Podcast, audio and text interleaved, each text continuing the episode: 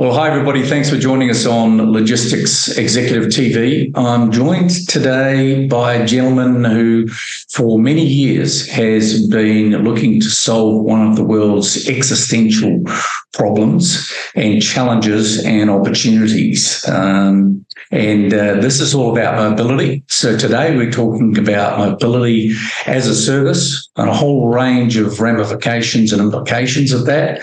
I'm joined by uh, somebody I'm very, very proud to call a good friend and a long-term associate in, in life and in the world of logistics, especially Claus von Hessberg. Claus, welcome, my friend.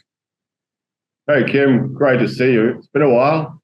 Yeah, it, it has indeed. Um, probably I came pre-COVID. the other week, but I couldn't stop. So uh, yeah, I, just, I, I was in a rush. So yeah, sorry. Well, I'm We'll in catch Sydney. up in Sydney on another day. I'm in Sydney very shortly, so we'll do that. Claus, you are the chairman, uh, founder of a company called SkedGo. But before we start, where, where in the world are you today, by the way? Uh, today, right now, I am in Airlie Beach. Actually, let me see if I swing this around and then. So Airlie Beach, uh, some people might know the world famous Whitsunday Islands. It's a sailing mecca, uh, holiday mecca. Um, there's nothing else like this in the world. So sorry, it's just from my balcony here. Uh, oh my so God, look at that. Yeah. out over, over one of the five or ten marinas, and there's super yachts from all over the world here. Uh, they Whitsunday Islands are around the corner there. Also, the famous Hamilton Island, where there's a Hamilton Race Week, and then there is the uh, the really expensive Hayman Island. Yep. Yeah, so that's where I am right now. I'm a bit of a gypsy right now. I just come back from uh, six weeks in Europe, so glad to be back in Australia. Fantastic. So, so Claus, um, SkedGo, multi-award winning global organization that I believe you started about 15 years ago. I think I was in Sydney at the time when you started it. We had a celebration at uh, your office. Uh, tell us about SkedGo. Why? What? Okay, so the simple. Uh, let Let's start with the what because it's just easier to explain the why after that. Um, so SkedGo is like a version of Google Maps, except for we have higher fidelity. Like we have more transport modes integrated than Google Maps has, uh, and we allow personalization. And this is a, it's a major a major factor. So if you're a businesswoman with an expense account, or a um, a student, um, or a mother with a pram, uh, if you use Google Maps, you all get the same results, right? It's like one size fits all, and that's not how real life works, right? So uh, a mother with a pram or an elderly with a stroller needs a completely different transport solution than uh, than an able-bodied person with a business account. Business account is like time is more valuable than uh, money for the student. Money is more valuable than time, and so forth, right? And for the people that have special needs, they need special solutions. So we do that. We allow you to um, basically uh, select your lifestyle preferences or necessities in some cases, if you're a wheelchair user, for instance. And then these uh, the the the algorithms give you the solutions that work for your lifestyle. Cool. So Um, SkedGo is an app. one- It's an app. SkedGo is the company and the the structure, uh, the platform. The app is called TripGo. It's free on iOS, on web, and on Android. So uh, please just go tripgo.com or go to skedgo.com and you will see the apps, and it's pretty easy from there. Uh, it's free. It works in about 500 cities around the world. We're not like Google. We don't cover everywhere. We cover where we're needed. Uh, 500 cities around the world, and I think we cover 14 or 15 countries totally. Um, so, yeah, that's so that's the coverage, and uh, what I just mentioned before. That's the consumer end of the app. That's how people consume it, how we use it on the street, right? Now, the other thing that's Yeah. different from Google Maps is Google Maps doesn't do corporate solution, and government doesn't really like Google Maps because it's a Silicon Valley company that basically says all the data is ours. So you know whether you're in Helsinki or in Paris or in you know um, uh, Cape Town, those cities they don't really like the idea that a, um, a Californian-based company owns the data on their city about how many where everything goes and you know how people are traveling. So we allow cities to own their data. We put servers into their their legisla- legislations and um, jurisdictions, and you know, make sure that they feel safe about data. And we, we follow the highest data um, cyber security protocols and so on. So we allow the governments and corporates and and enterprises, uh, so interpreters, interpreters and entrepreneurs, to use our technology to build new solutions. So the mobility space is very varied, and so we decided instead of backing one horse, we back them all by being an enabler. So we provide an API, SDK, Right. and white label. So you can, whether you're government, corporate, or a startup, you can use our technology to build what you think is necessary necessary for your town. So you're putting the hands. Uh, I read on your website the other day uh, over the weekend that they're really you're putting the consumer or the traveller or the person needing the mobility at the centre of uh, of the decision making and the journeys. Is, is that a fair reflection? That is spot on. Yeah, Okay. it's all it's all about the user. The, as I said, we're we're a, we're big time into personalization. Uh, Google's Google's one size fits all. Yeah, that works for the average person, but you know our society is so varied. Um, it doesn't work for everyone. So uh, we're very much people centric. Right. So as you know, I'm um, I've got a bike there in Sydney. I've got a bike in Dubai. and I, I ride push bikes everywhere, weather allowing. Uh, not so good in 45 degrees at the moment, but um, so you'll link up people with uh, riding bikes with public transport. I was on a I was on a train the other day with a bike going from um, Barcelona up into Switzerland.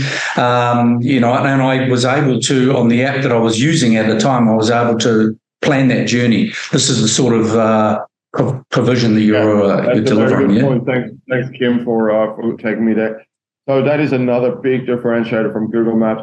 On Google Maps, you basically you got to go. I want to go from here to there, and then you go.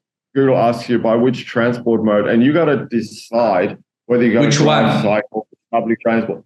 So we don't do that. We go. We all we want to know is what what's your lifestyle, what are your necessities, um, and then uh, where do you want to go.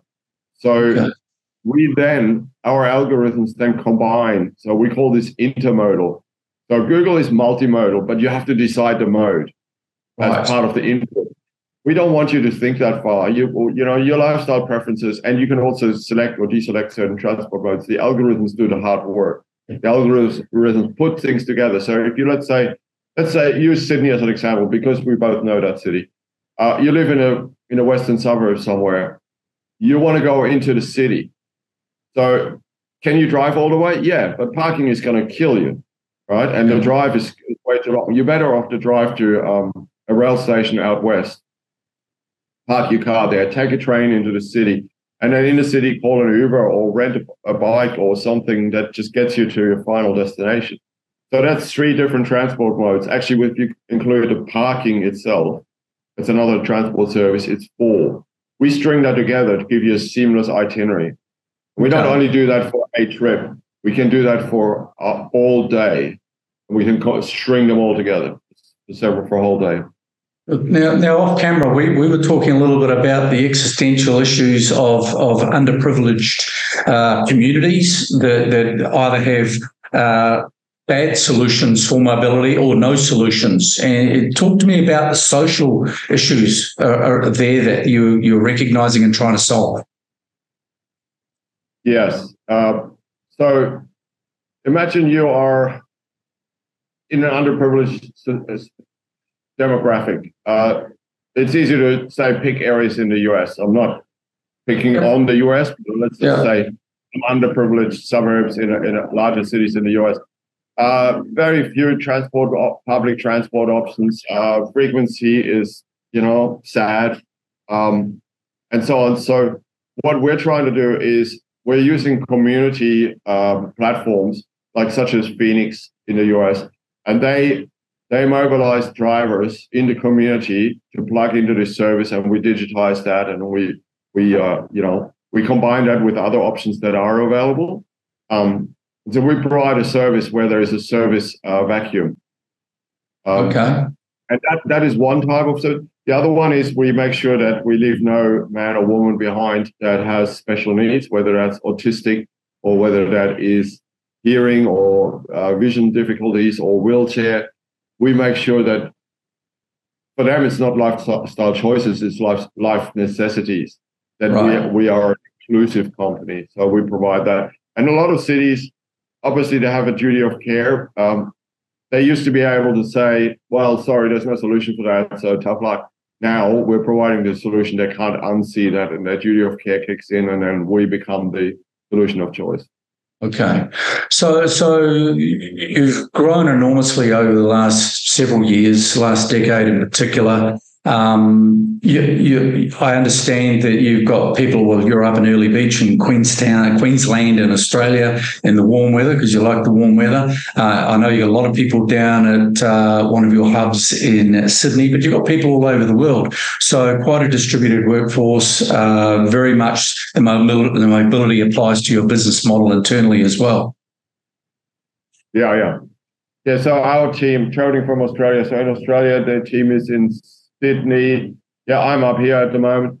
We got uh, one team member in Mongolia. Um, uh, he was at, up until recently in Bali. We have uh, people in the Philippines, in Vietnam, in Germany, in Italy, in the UK, and then Everywhere. we have a big technology hub in Argentina.